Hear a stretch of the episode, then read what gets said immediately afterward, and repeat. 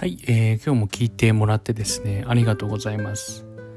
えっ、と、今日はですね、まあいろいろ何を話そうかな、なんかちょっとこう、まあ、収録の方もですね、久しぶりっていうところもあって、まあ、何を話そうかなっていうふうに思ってたんですけど、あのまあデジタルとアナログの違いみたいなところを少し話をしていければなっていうふうに思ってますというところです。であのまあ手前味噌な話なんですけどまあ僕はその、えー、写真を撮ることとかカメラが好きなんですけどこのデジタルカメラっていうのとフィルムカメラっていうこう2種類のあのカメラがあるんですね。でこれをこう聞いてもらってる人に僕より全然詳しい人とかいてちょっとそれは違うんじゃないとかいうあの話ももちろんあると思うんですけど、まあ、僕なりの知識で何も知らない人に向けてちょっとこう話をさせてもらうっていう体でちょっとやらせてもらえればなっていうふうに思います。でデジタルカメラっていうのはそのまあえっとスマホとかと一緒で、まあ、そのこのカメラに入ってきた、まあ、光という情報を、まあ、電子的にこう、まあ、解読というか分析というか変換というかして、まあ、それをこうデータとして保存しておくっていうやり方なんですけど、まあ、それと一方そのフィルムカメラっていうのはそのこのカメラの中にですねフィルムっていうこうちっちゃいこう筒に、えー、巻いてあるやつですねあれをこう入れてあってで入ってきた光をそのフィルムに、えー、照射してでそれだけだと何が映ってるかっていうのわからないのでいろいろこの薬品を入れたりとかしてでやっていくと、まあ、そのフィルムに像が出てきますと。でその像をこのまた、えー、光を通してこう何て言うんですかね影みたいな感じでこう上からこう光を落としてその下にまた、えー、そういう色が変わ色っていうかその光によってこう模様が変わってくるみたいな、えー、紙をですねそこに置いてでそれがまあ、えー、光を照射することによって写真っていう形になってくるというもので、まあ、そういったデジタル的なものと、まあ、アナログ的なもの2つあるというところなんですよね。でそのじゃあ何が違うかっていうとやっぱりそのフィルムカメラっていうのはそのフィルムに光が当たってそのフィルムに貼ってあるその化学物質が光によってこう変化するっていう本当に科学的なそのケミカルな内容での変化なんですよね。だからそこにどういう変化が起きたっていうのは本当にこの物理的なもので、えー、なかなかこう際っていうんですかね。なんかそのデジタルだとデジタルって結局その光の情報をその0えっと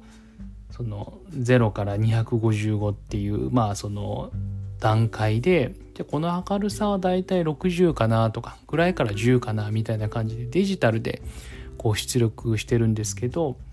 そのフィルムっていうのはそういうもんじゃないじゃないですかそういうもんじゃなくてこう科学的にこうちょっとこう染みたなみたいな感じでなってるのでそこってもう0とか1とか10とか40なのか60なのかっていう話じゃなくてそういう風な模様になってるみたいなそういう感じなんですよね。だからちょっとデジタルでそういう01な感じで、えー、っとありかないかみたいな感じで切り分けるものがないのがアナログっていうことだと思うんですよね。であなんかそういう違いが全然あるよなっていうことをそこを通してちょっとこう思うところがあってですねで結局結構この生きていく中だとやっぱりこうこれはいいのか悪いのかっていうのを瞬時にパッとこう決めて判断していくっていうところがぱこう社会人になって仕事をしていく上でスピードとか正確性ってことを求められる、まあ、仕事であればあるほどですねそういうふうに、まあえー、分かりやすくするとかこう細分化するとかっていう能力がすごい求められてるかなっていうふうに感じるんですよね。でまあそうした時にそういう能力ももちろん大事なんですけどただそれが絶対的にいいとかっていうわけではないと思うんですよね。そのちょっとよくわからないなとかちょっとまだ言語化できないんだけどモヤモヤするけどなんか大事そうとかちょっと直感的にはこれいいと思うんだけどなっていう風なものって結構あったりするじゃないですか。ただこう説人に説明する時に、まあ、なんとなくいいんだよね っていう風に言ってもなかなか伝わらないっていうのがそのまだ関係性ができてなければないほどなかなかこう伝わらないっていうとこはあると思うんですよね。だからこの論理的な話そうとか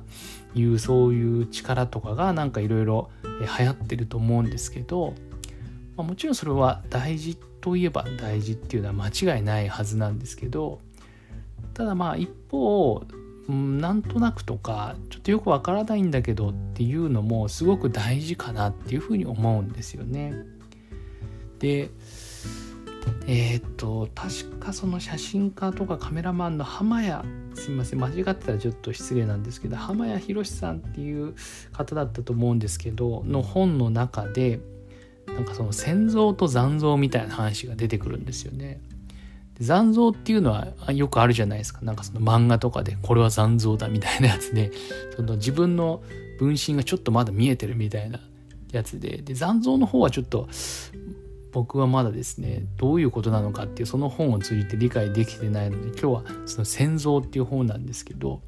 戦像ってその潜む像って書いて戦像なんですけど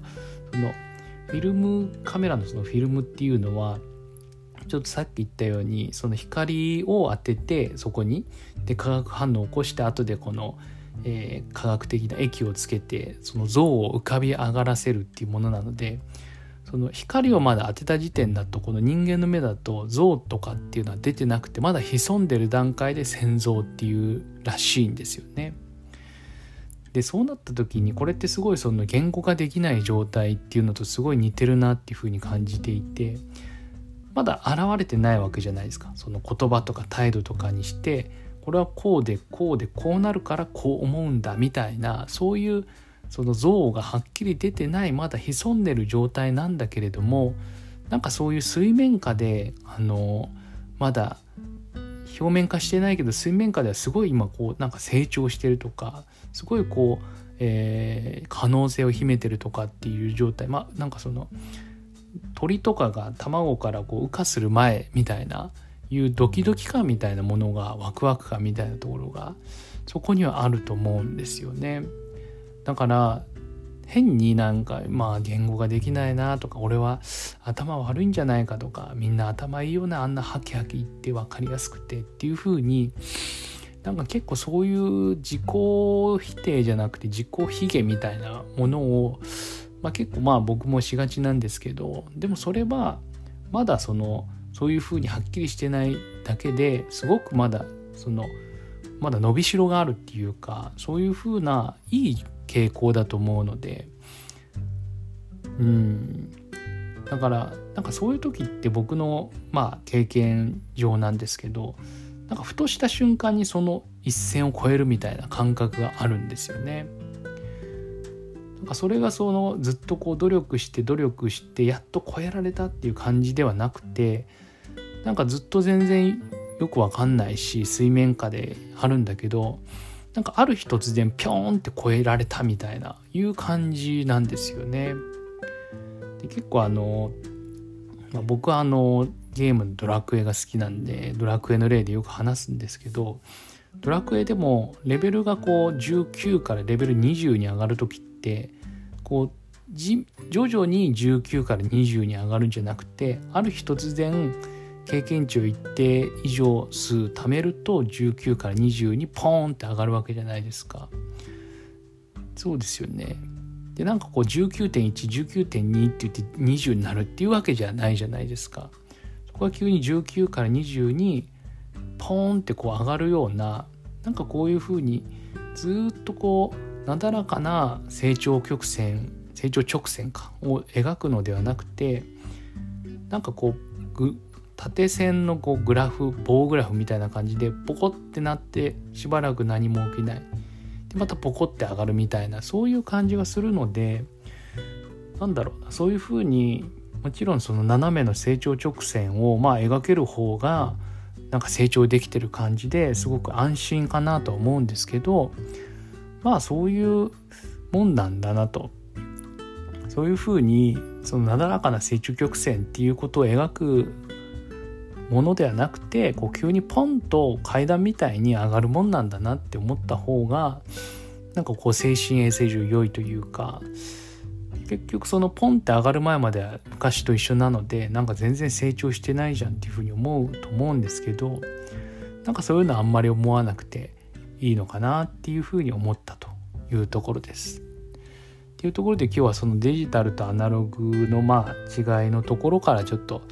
まあ成長とか焦らないとかそういう風な話でちょっと展開させてもらったっていう感じでした。はい、今日もありがとうございました。